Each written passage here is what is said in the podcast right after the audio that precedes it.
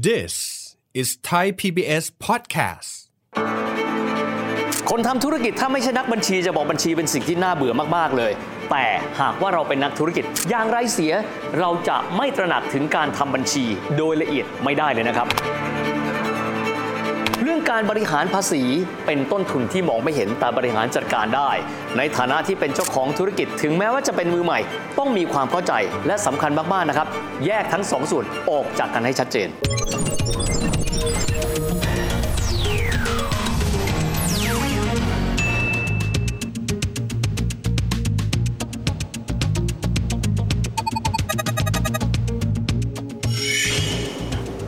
สวัสดีครับท่านผู้ชมครับเข้าสู่รายการนะครับเศรษฐกิจติดบ้าน วันนี้ครับเราจะมาคุยถึงเรื่องการเงินของ จ้าของธุรกิจมือใหม่กันบ้างนะครับ ผมเชื่อว่าใครก็ตามที่เป็นเจ้าของธุรกิจมือใหม่จะบอกว่า เรื่องของการบริหารจัดการการเงินเนี่ยค่อนข้างจะยุ่งยากทีเดียว เดี๋ยวจะมีเรื่องของการบริหารกระแสเงินสด เดี๋ยวจะมีเรื่องของการทำธุรกรรมมากมาย เดี๋ยวจะมีเรื่องของการบริหารจัดการสิ่งต่างๆ ต้นทงต้นทุนรวมถึงเรื่องของภาษีกันด้วย ดังนั้นวันนี้ครับรายการของเราเศรษฐกิจติดบ้านก็เลยพยายามที่จะรวบรวมนะครับข้อแนะนำสำหรับคนที่เป็นเจ้าของธุรกิจมือใหม่ เพื่อย้ำให้มั่นใจนะครับว่าสมมติเวลาที่ท่านเดินหน้าในการททำธุรกิจไปแล้ว ท่านอาจจะยังไม่มีนักบัญชีก็ได้ แต่อย่างน้อยที่สุดครับ ท่านมีเช็คลิสต์ในการที่จะดูว่าก่อนเราที่จะเดินหน้าในการทำธุรกิจนั้น เราควรจะคำนึงถึงมิติอะไรเป็นพิเศษกันบ้างครับ เราไปดูข้อแรกเลยนะครับท่านเจอไหมครับว่าบางธุรกิจนั้นท่านอาจจะพบว่าท่านมีการขายที่จำนวนค่อนข้างเยอะมากเลย แต่ท้ายที่สุดท่านเจอกับปัญหาที่เขาเรียกกันว่า ทุนจม ทุนจมแปลว่าอะไรครับ สินค้าแต่ละประเภทในการที่เราขายแล้วเนี่ยจะต้องพบนะครับว่าส่วนต่างของต้นทุนของท่าน กับตัวกำไรเนี่ยแต่ละสินค้าจะไม่เท่ากัน สินค้าที่มีส่วนต่างค่อนข้างน้อย ภาษาอังกฤษเขาเรียกว่า margin ต่ำ margin ก็คือส่วนต่างระหว่างต้นทุน กับตัวกำไรที่จะได้นะครับพอสินค้านั้นมี margin ต่ำเช่น ชิ้นหนึงอาจจะมีจำนวนเงินไม่ค่อยเยอะมากนักมีความหมายว่าถ้าท่านจะทำกำไรได้ ท่านก็จะต้องขายปริมาณเยอะๆมากๆทีเดียว ดังนั้นถ้าเกิดว่าเข้าขายในลักษณะแบบนี้ ท่านก็จะต้องมีการสั่งสินค้าแบบนั้นอะเป็นสต็อกจำนวนมากๆ ทีนี้พอสต็อกจำนวนมากๆครับถ้าเกิดว่าวันหนึ่งแล้วเนี่ยเราไม่สามารถขายปริมาณตามที่เราต้องการได้ ก็มีความหมายว่าพอไปคูณกันกับส่วนต่างของของแต่ละชิ้น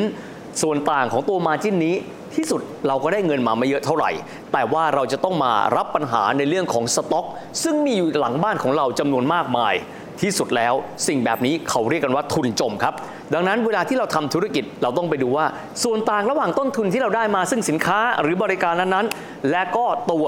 ราคาขายของเรานั้น มันสร้างกำไรคือมาจิ้นของเรานั้นให้ได้เท่าไหร่กันแน่ครับ สำหรับข้อที่2นะครับเป็นเรื่องของตัว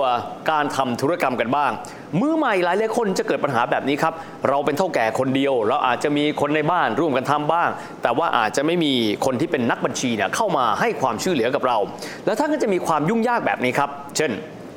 เวลาที่เรารับเงินเข้ามาเนี่ยบางทีเดี๋ยวก็รับเป็นเงินสด เดี๋ยวบางทีก็จะรับเงินเป็นการสแกนเข้ามาบ้าง บางทีอาจจะมีการรับเป็นเช็ค เช่นเดียวกัน ขาที่เวลาที่เรามีการจ่ายเงินของเราออกไป ก็อาจจะเกิดปัญหาแบบนี้เช่นเดียวกัน บางคนครับอาจจะมีรายรับค่อนข้างเยอะ และอาจจะไม่ได้มีเวลาในการมาดูนะครับว่า เวลาที่มีคนโอนเงินเข้ามา ท่านเคยเจอไหมครับเขาจะไม่ได้บอกท่านว่าใครเป็นคนโอนเงินเข้ามา ผลที่สุดครับบัญชีที่ท่านทำอยู่เนี้ยเกิดความสับสน เพราะไม่รู้นะครับว่าเงินมาจากทางไหน เงินจ่ายใครไปบ้าง ที่สุดแล้วท่านไม่สามารถที่จะทำบัญชีได้ ว่ารายรับของท่านนั้นเป็นเท่าไหร่ รายจ่ายเป็นเท่าไหร่นะครับ เพราะฉะนั้นก่อนหน้าที่จะเริ่มต้นทำธุรกิจ หรือท่านทำไปแล้วก็ตามแต่ ถอยกลับมาสักก้าวหนึ่งครับ แล้วลองดูสิครับว่า เราจะมีกลไกอะไรในการทำให้เรื่องของการทำธุรกรรมนี้ง่ายขึ้นบ้าง เช่น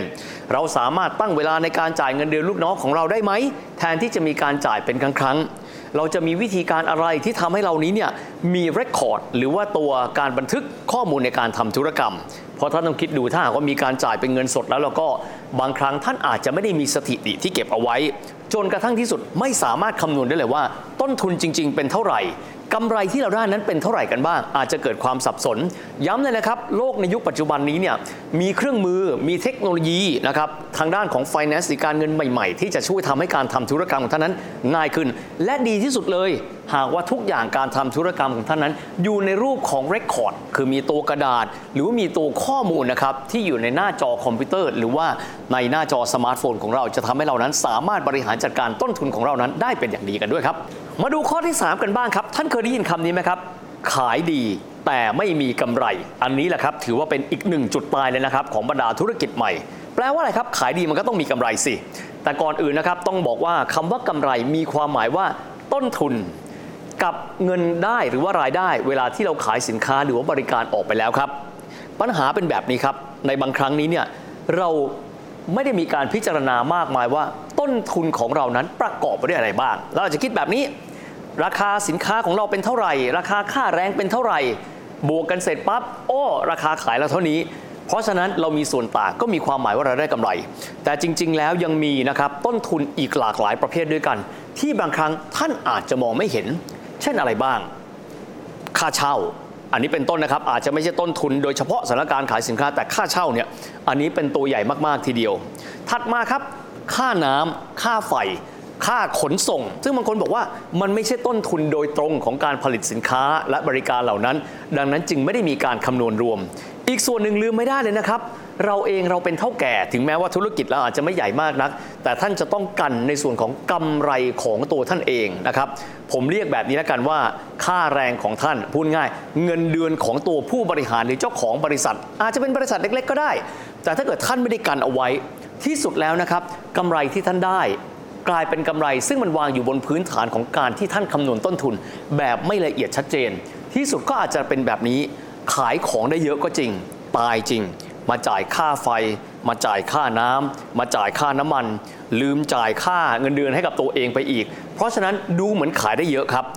ค่อนข้างเยอะ แต่เราลืมไปว่ากำไรที่แท้จริงนั้นมิได้ถูกสะท้อนออกมากันด้วย ดังนั้นข้อควรระวังครับ ในการที่ทำสมุดบัญชีต้นทุนของเราประกอบอะไรกันบ้าง ที่สุดจะได้เห็นจริง ๆ ว่ากำไรแท้จริงของเรานั้นเป็นเท่าไหร่ครับ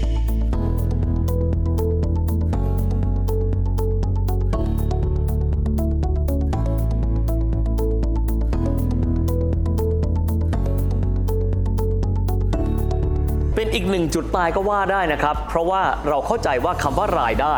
กับกระแสเงินสดสองสิ่งนี้เป็นอย่างเดียวกัน อย่างเดียวกันไหมครับ บางคนบอกก็อย่างเดียวกันสิ ขอแยกแบบนี้ครับ เวลาที่เราทำการค้าการขาย พบแบบนี้ครับว่าเราเล็งเห็นแล้วละครับว่ากำไรที่เราควรจะได้นั้นเป็นเท่าไหร่ รายรับที่เราควรจะได้เป็นเท่าไหร่ แต่สิ่งเหล่านี้ครับ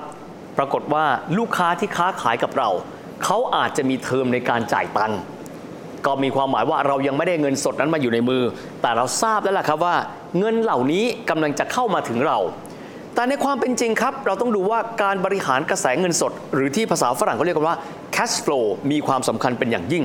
เพราะถ้าเกิดว่าเรามีตัวเลขว่าเรากำลังจะมีเงินได้เข้ามาเมื่อไหร่ แต่ที่สุดแล้วเกิดว่ารายได้เหล่านั้นมันไม่สามารถที่จะเข้ามาในบัญชีเงินของเราได้ ทันเวลาที่เราจะต้องจ่ายเงิน เช่นท่านต้องจ่ายเงินค่าเช่า จ่ายเงินให้กับทางด้านลูกจ้างของท่าน จ่ายเงินในการที่ท่านจะซื้อวัตถุดิบ ซึ่งปกติแล้วบางทีเนี่ยเครดิตเทอมหรือว่าช่วงเวลาในการที่ท่านต้องจ่ายเงินเนี่ยมันอาจจะค่อนข้างสั้นมากๆ ถ้าท่านไม่มีเงินสดเหล่านี้ ที่สุดแล้วถึงแม้ว่าท่านจะมีรายได้ บันทึกเอาไว้แล้วว่า เดี๋ยวเงินก้อนนี้จะมา แต่ที่สุดมันไม่มี แล้วถ้าเกิดมันยืดยาวไปเรื่อยๆ แล้วก็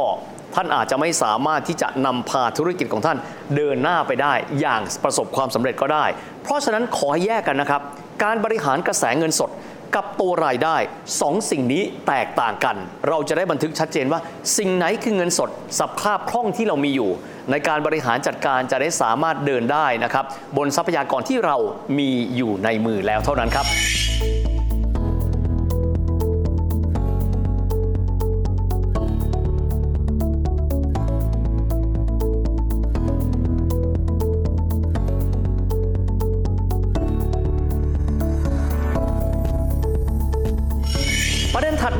ครับในการทำธุรกิจที่บอกหลายคนมองเป็นเรื่องตัวยอดขายก็ดี มองไปในเรื่องของตัวกำไรก็ดี อีกส่วนหนึ่งสำคัญไม่แพ้กันเลยครับ ก็คือเรื่องของตัวต้นทุนนะครับบางคนเนี่ยมองต้นทุนเป็นภาพใหญ่ ๆ ไปแล้วนะครับต้นทุนมีดังต่อไปนี้ ค่าเช่า ค่าจ้าง ค่าไฟ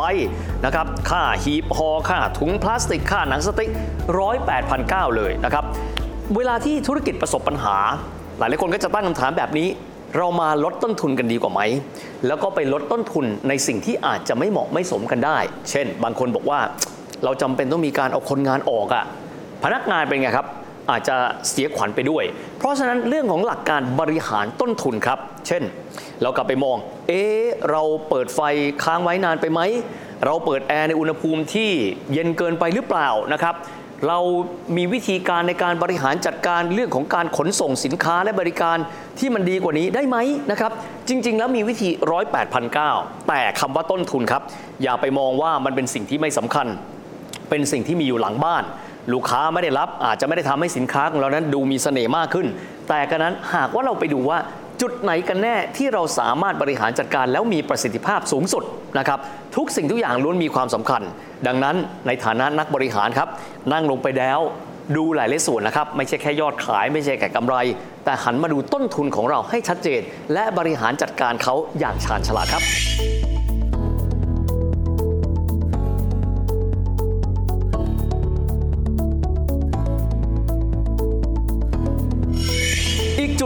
หลายคนมองไม่เคยเห็นนะครับ คนประกอบธุรกิจใหม่ๆ อาจจะมีความรู้สึกว่ารายได้เราค่อนข้างน้อยครับเรายังไม่ถึงขั้นที่จะต้องเสียภาษีกันด้วย เพราะโดยปกติแล้วเนี่ยภาษีเองนะครับเขาก็จะเริ่มต้นเก็บหากว่าเรามีรายรับประมาณหนึ่งหนึ่งพูดง่าย มีเงินได้ขั้นต่ำประมาณหนึ่งแต่ท่านต้องไม่ลืมว่าสมมติว่าธุรกิจของเราเริ่มต้นเดินหน้าไปได้ค่อนข้างดีแล้วเนี่ยนะครับ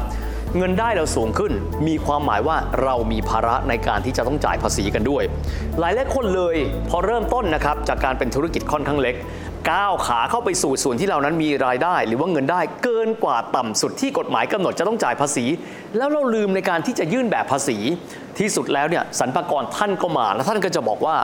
คุณมีภาระในการที่จะต้องจ่ายภาษีจากเงินได้ ซึ่งตอนนี้เติบโตมากขึ้น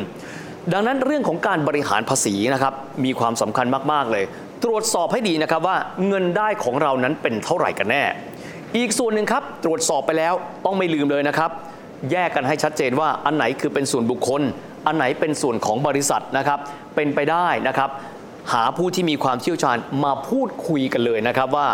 การที่ว่าเราจะมีการแจงเงินได้ของเราก่อนที่จะใช้ไปเป็นฐานภาษีในการจ่ายภาษีนั้นเนี่ย มีส่วนใดเป็นการหักลดหย่อน เราจ่ายในนามของตัวบริษัทจดทะเบียน หรือจ่ายในนามของบุคคล เช่นถ้าเกิดว่าท่านเป็นบุคคลธรรมดา ไม่ได้มีการจดทะเบียนบริษัท เงินได้ของท่านก็จะต้องเป็นหมวดหมู่ 40 วงเล็บ 8 นะครับก็มีความหมายว่าท่านสามารถที่จะเหมาจ่ายนะครับ หรือว่าเหมาในเรื่องของต้นทุนนั้นได้เนี่ย60%ด้วยกัน แต่ส่วนนี้ไม่อยากให้มีใครพลาดนะครับ เพราะหลายคนเจอปัญหาแบบนี้มาแล้ว เริ่มต้นจากธุรกิจเล็ก เงินได้ไม่ถึงเกณฑ์ที่ต้องจ่ายภาษี แต่ที่สุดแล้วครับ ถึงเวลาจะต้องจ่ายภาษีก็ลืมไปทำกันบ้าน จนกระทั่งเนี่ยจะต้องจ่ายภาษีเพิ่มเติมขึ้น หรือบางครั้งมีภาระในการที่ต้องจ่ายย้อนหลังสำหรับปีที่เรามีเงินได้สูง และจะต้องชำระภาษีให้กับภาครัฐกันด้วย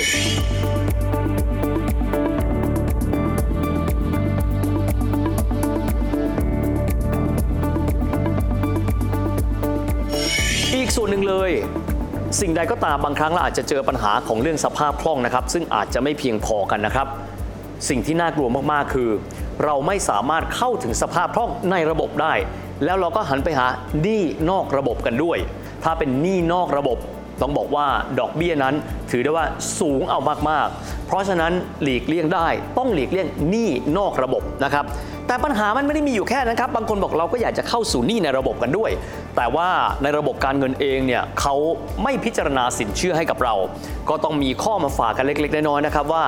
หลายหลายคนเลยที่เป็น SME โดยเฉพาะรายใหม่ๆอาจจะประสบปัญหาตรงนี้ครับ เพราะว่าหนึ่งเลยอาจจะไม่ได้มีตัวการสินทรัพย์ในการค้ำประกันได้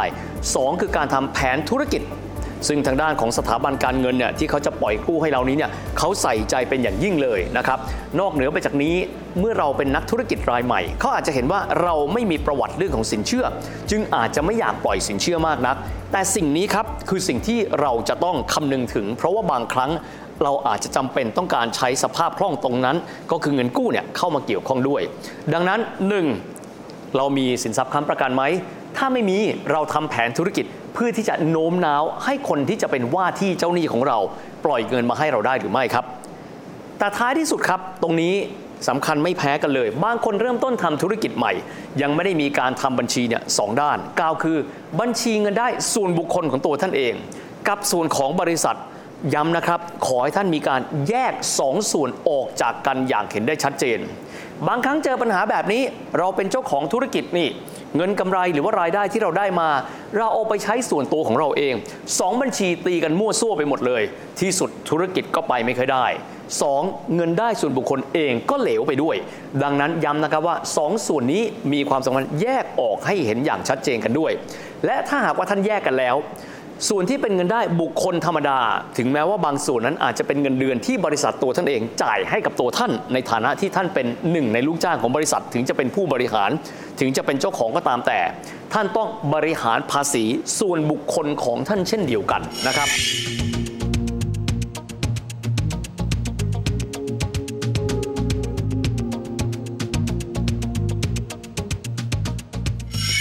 และนั่นก็เป็นภาพรวมนะครับสำหรับคนที่เป็นผู้ประกอบการรายใหม่ๆนะครับย้ำเลยครับว่าการทำธุรกิจนั้นก็เหมือนทุกสิ่งทุกอย่างนะครับ เราคงจะต้องมีหลักเกณฑ์ในการเดินหน้า และสิ่งที่เรารวบรวมมาในวันนี้ ก็หวังเป็นอย่างยิ่งนะครับว่าจะทำให้นักธุรกิจมือใหม่ เจ้าของกิจการมือใหม่นี้เนี่ยสามารถที่ชอบจะพอใช้เป็นหลักเกณฑ์ได้บ้าง ว่าส่วนไหนเราต้องดูแลกันอย่างไรกันบ้าง แน่นอนครับ เรามีเวลาแค่ 15 นาทีในการรวบรวมมาอาจจะไม่ครบถ้วน แต่หวังเป็นอย่างยิ่งนะครับว่า จะพอเป็นหลักเป็นการให้กับผู้ประกอบการรายใหม่ สามารถเดินหน้าตั้งไข่ธุรกิจของท่านได้ อย่างประสบความสำเร็จด้วยสำหรับวันนี้เวลาของรายการก็จบลงแล้วนะครับ แล้วพบกันใหม่โอกาสหน้า สวัสดีครับ